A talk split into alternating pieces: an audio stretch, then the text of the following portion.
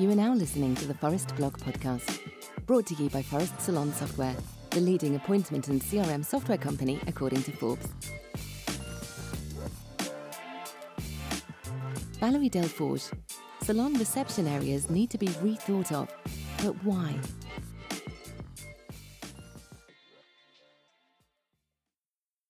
Whether they have a dedicated team or not, Valerie Delforge has been on a mission of reinventing her clients' salon reception areas and desks. More specifically, she focuses on the training for reception and on how to turn the first and last client touchpoint into a strong commercial asset, generating impact on their revenue. Why reception areas need rethinking. During all the mystery shopping experiences I conduct, Valerie says, I usually stand beside the retail display and wait to see if anyone approaches me. Surprisingly enough, it doesn't happen very often. The hustle and bustle of the salon takes over, and when there is no reception team, I often understand I'm meant to pick up, pay, and go. At the risk of stating the obvious, a few of her observations. Staff body language is distant. The desk is a barrier, especially if the receptionist is sitting down while talking to the client. Habits undermine the client's experience.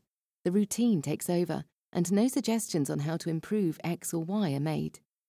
Desks can be very messy, the retail area is sometimes away from the desk, and other times impulse buys aren't set up, if not both at once.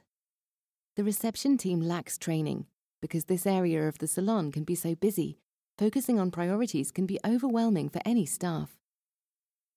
Retail sales are random. There are no official systems in place.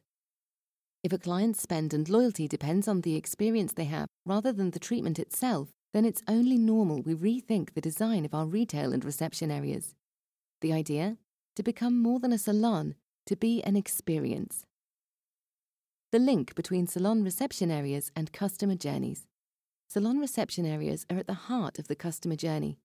They are a client's first and last point of contact. Because they're so central, it's crucial to make them memorable and get the experience right.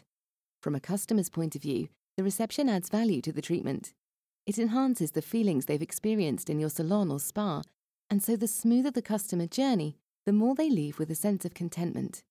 Inherently creating a domino effect, the more content they are, the more likely they are to come back and or to recommend you. This is why when you focus on delivering consistent and first-class customer experience, pricing becomes irrelevant. First impressions and the peak end rule. Put yourself in your client's shoes for a moment and think about the last time you went to a salon or spa. How did the reception area make you feel? Was it an irritating experience? Did everything go smoothly? Or did you feel like the staff didn't know you? A client will either enter a treatment thinking, I hope this gets better, or, wow, this is amazing so far. I can't wait to see what's coming next. And while it all starts with a first impression, we are often inclined to forget that the said impression will also be influenced by the quality of the treatment and what happens at the very end of the visit.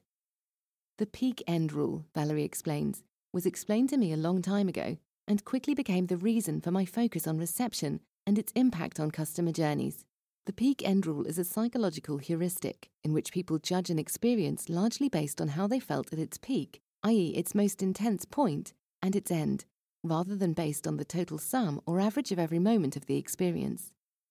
The effect occurs regardless of whether the experience is pleasant or unpleasant. This means that the end of your customer's experience, i.e., when they're at your reception desk, is what matters the most.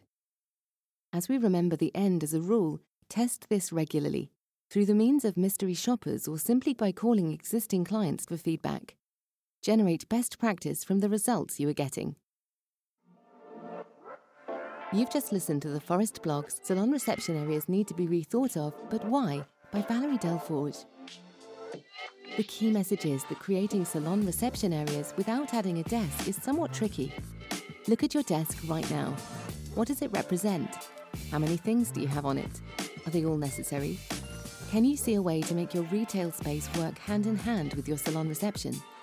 Can your receptionist become more of a retail coordinator?